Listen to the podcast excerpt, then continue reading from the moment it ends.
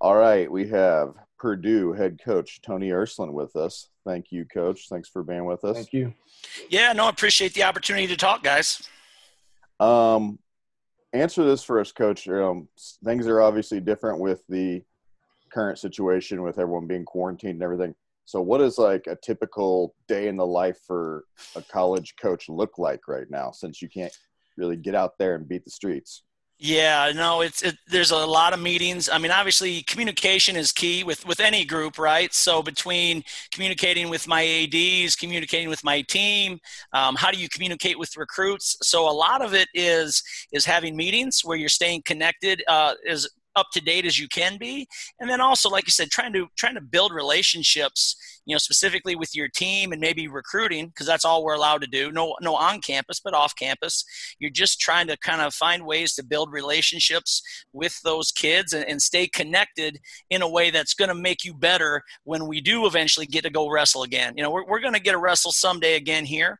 And so we want to make sure that we're putting ourselves in a better position to hit the ground, both recruiting and just also from training, you know, mentality, those kinds of things. Yeah. How often are you trying to check in with your guys at this point? Yeah, so, you know, we talk as a team, you know, as an entire group once a week. You know, we try to get on Zoom, or even if it's a conference call, and get together that way. But then I've broken my guys, you know, the team up into different groups. And so as assistant coaches and our volunteers, they all are calling them more often. You know, it's a daily text or a call, just to make sure they're doing well on a couple fronts. I mean, obviously, like mentally, you want to make sure this isn't driving guys. Some guys get a little crazy being cooped up. You know, you're so used to working out daily and what your routine is. So making sure like, you know, emotionally they're doing good, not taking that for granted. And then obviously there's school. And then even from a training perspective, just seeing, you know, how they're doing things and how they're trying to get better. Yeah. You perfectly segued to what I wanted to ask. So the general consensus of people I talk to, whether they be wrestling people or everyone else, is that we're about a month into this quarantine thing. And I feel like people are starting to hit the wall mentally with this. So since you can't coach your guys from a physical or technical standpoint right now, how do you coach up, especially because these are college kids, you know, and they're kind of all over the place. How do you coach them and their mental health right now, I guess? You know, it's tough. It's not a one size fits all, but a lot of it is, I already touched on, is just communication, man, making sure that your guys are doing okay. You let them do all the talking. You know, the older I've gotten in terms of coaching, I've just learned to do a little less talking. You know, when I was younger, I felt, man, I was juiced and I had all this knowledge, right? Wrestling knowledge you wanted to impart to these guys. You want to just fill them full of knowledge all the time. And, you know, as you get older, at least from my opinion, you let these guys do more talking and they'll take you where they need to go. You know what I mean? They'll kind of tell you where they're struggling or what they want to work on or what their goals are. So I guess, you know, it's just being in touch with your guys and letting them talk. You know, they'll take it where it needs to go. And, you know, you'll see if there's some warning signs or maybe they're doing great. You know, maybe they've got into a great routine and, you know, they're out running in the morning, they're doing their school at night, and they're, you know, maybe they're doing some, you know, journaling, you know, writing down goals or something. So I do a lot of listening with the guys and try to, you know, hear what they need or where they want to go. We did 3 weeks just now too of one-on-one interviews. They were about one hour each, and obviously it was like, how'd your year go?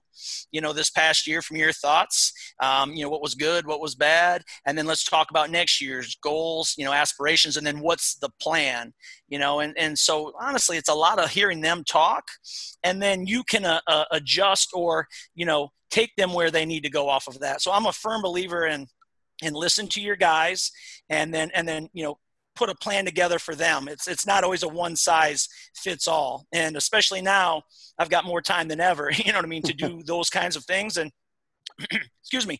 So that's where we're trying to be better. All right, we'll switch gears here for a second. We like to ask some questions that maybe have a little bit different flavor for the coaches listening, because I think that everyone's heard the standard type interview question. So, so you wrestled in college for Gable, correct? Correct.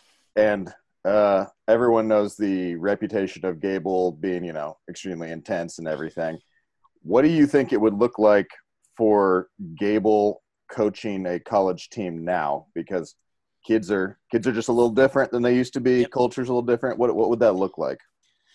Yeah, I still think it'd be awesome as a coach because it wasn't just X's and O's. He took, and if you've ever listened to him talk, you know, he inevitably almost always goes here. It's finding out what the individual needs of the guys were.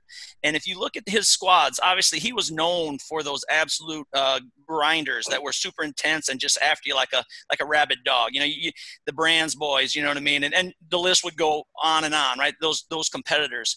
But I mean, you look, he coached guys like Ray Brins or Joe Williams, you know, who were, if you're a bit of a historian, that were drastically different, you know, and not only, you know, maybe their mindset or personalities, but just even how they wanted to compete.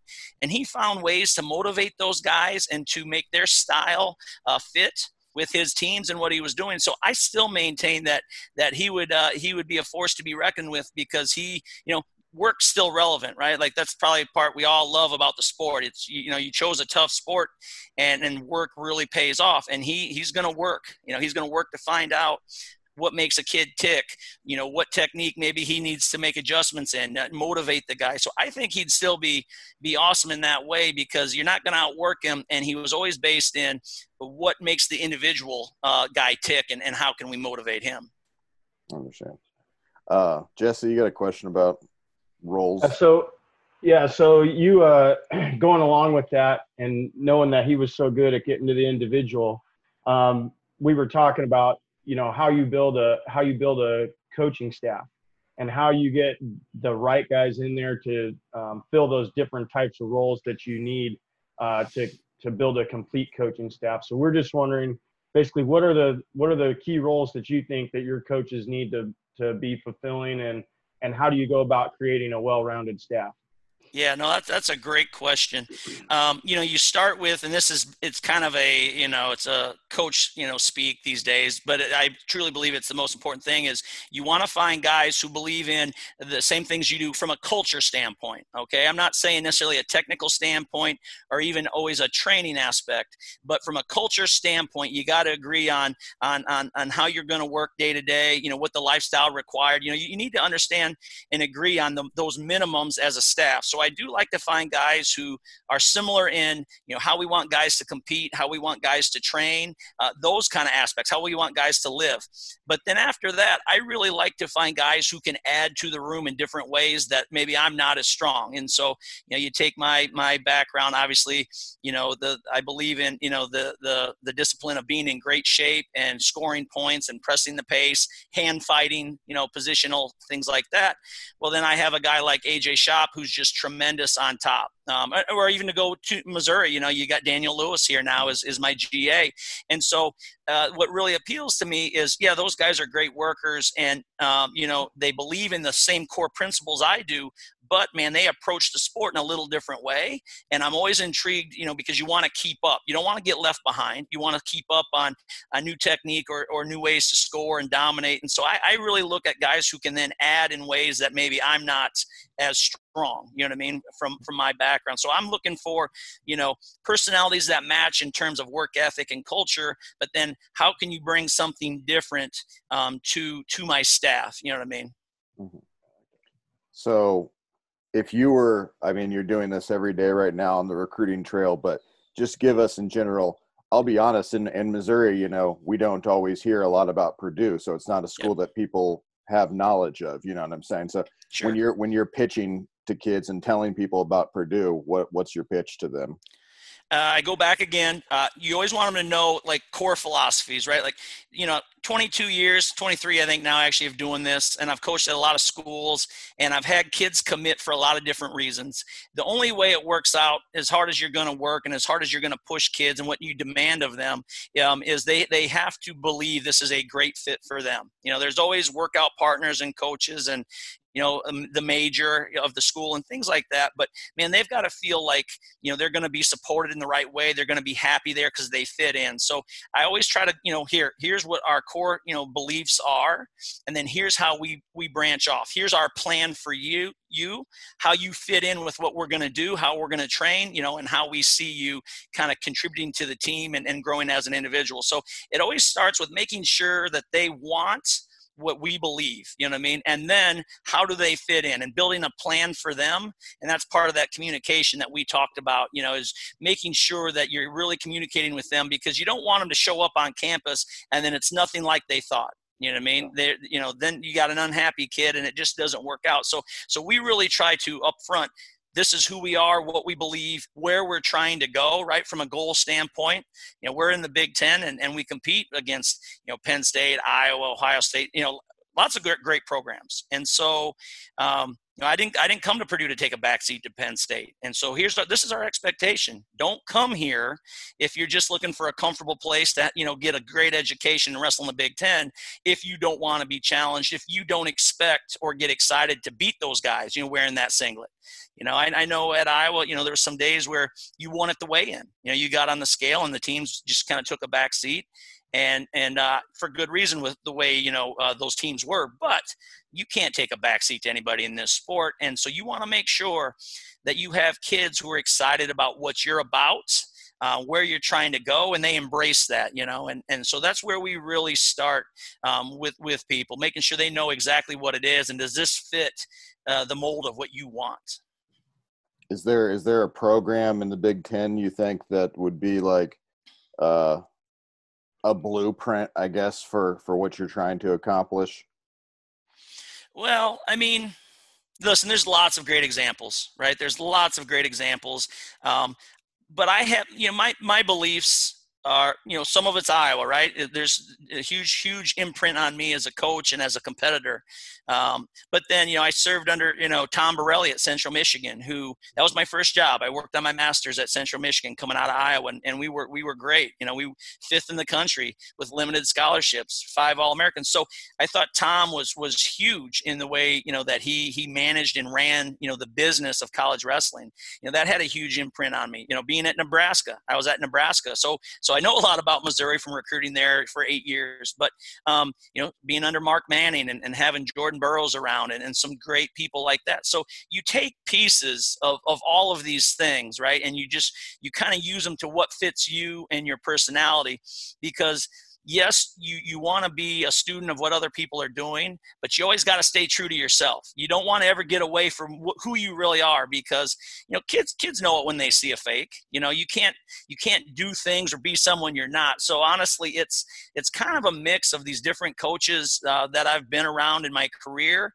and then certainly you look at the sport too, and so, you know, there's a guy, Kiel Sanderson, there. He's taking the sport to different places with his wrestling and coaching even. So, yeah, you look at that and you try to see, you know, what do I like from that aspect of it? What are they doing? You know, and so you're watching, you're paying attention, and, you know, I use Penn State too, because, you know, Casey Cunningham, who's there, was actually a kid who won a national title at Central Michigan when I was there. He was the first national champion I was a part of. So, you know, picking Casey's brain or Kale's brain on occasion, you know, when we're talking, or, you know, just, you know, sitting around a table, maybe, you're always paying attention. So I would hate to say it's just one thing.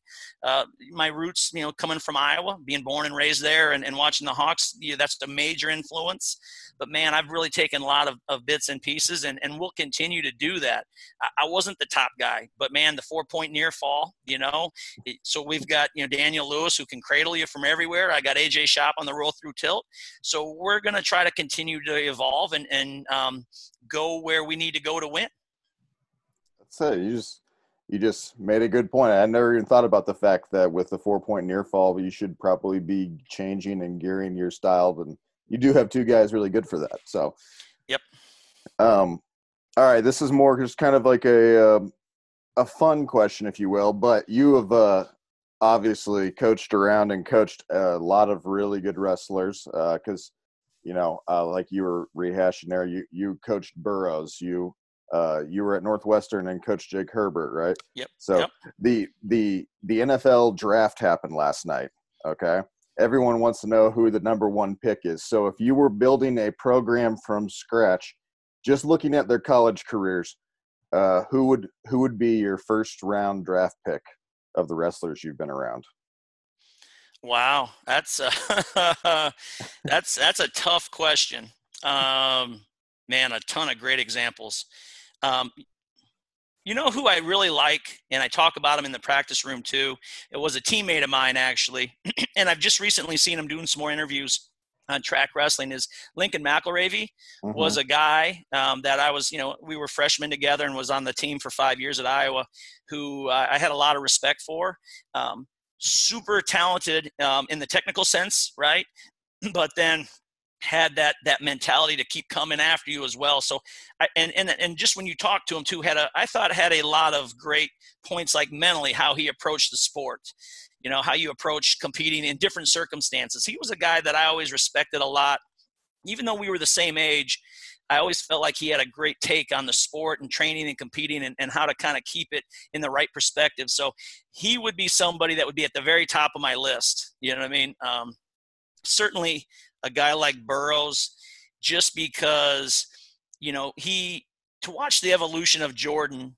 He came in as a true freshman when I was at Nebraska, and to watch his growth from a freshman where he was like 16 and 13, maybe, he's only 3 or 4 matches above 500. And then to watch the growth of him as a young man, and then into somebody who won the Hodge, and had great success world, but then had a huge, negative, at the Olympics again. And then how he kind of reinvented himself. There's somebody else who I really respect for how he's kind of grown and evolved in the sport, and I think his take is very fresh again for young people to see, and how you handle adversity in the sport. So those two guys would probably be at the top of my list, but there's a ton of guys I could go down the list that I really respect, but those are two guys that I really enjoyed, maybe their take mentally as much as what they did physically too. That's awesome. Jesse, you wanna ask our final question we typically ask? Yeah, so we just kind of ask everybody if they have a wrestling story. It could be weird, funny, just a good story that really sticks out to them that they would like to share. Just something a little different. Wow. Okay, I got one. It's pretty funny. These guys, yeah, I won't spill too much. These guys will still like me at the end of this, but it was funny. How competitive wrestlers are. And growing up in North Central Iowa, one of my roommates at Iowa was Mike Euchre. He was a couple-time All-American and was really, good under the lights. When it was time to be good, Mike, always rose to the occasion and got on the podium a couple times, and I lived with him for a number of years. So really enjoyed him. And then he had a buddy from Osage named Dusty Rhodes, so obviously that name, the American Dream, comes to mind. But I just remember we were sitting around northwest Iowa at Lake Okoboji, and there was an argument about what was better, a couple-time national champ as Dusty was, as the D3 guy, or a couple-time All-American in D1. And, of course, you know where it goes. You got to settle it on the mat, and these two guys were out wrestling, just off Lake Okoboji, on a summer night, and it was one of the funniest things I have ever seen, and I would leave it at that. But to watch two guys get fired up, in a time like this when we're all locked away, this was not a thing taken lightly. So these two guys got really charged up. They gave it everything they had out there, and I certainly won't say that we had a winner, but it went for a long time, and those of us that were present really enjoyed it. That's awesome. So they didn't settle the debate, or you're not going to share the Well, the guys were going off the end of the dock and into the water and back up on the land. It got really, the best aspects of the sport that we can think of. They're really competitive guys and just great dudes anyway to hang out with. But it was just really funny to watch these guys. They weren't going to give it up, and they were from the same hometown, same team. So I think it was cutting even deeper. It got a little crazy in a good way. Nobody got hurt, nothing. Nothing crazy. Wrong with it. But I just will always remember these two guys trying to settle the argument. What's better, a couple-time national champ in D3 or a couple-time All-American in D1, and then we're going to prove it right now. Like, this is going to settle it, So that was just from an off-the-wall story thing was pretty funny to me, and it'll always be with me. Yeah. Awesome. All right, Coach. I really do appreciate you talking to us. And you know, giving people something to watch while you're at home and like picking your brain. I really appreciate it. So thank you for always fun, guys. Really appreciate the opportunity to talk wrestling with you too. And then happy to do it down the road should we need to, but let's hope we all get back to our way of life shortly. Absolutely. Right. You stay safe and have a good day. All right, Coach. You as well, boys.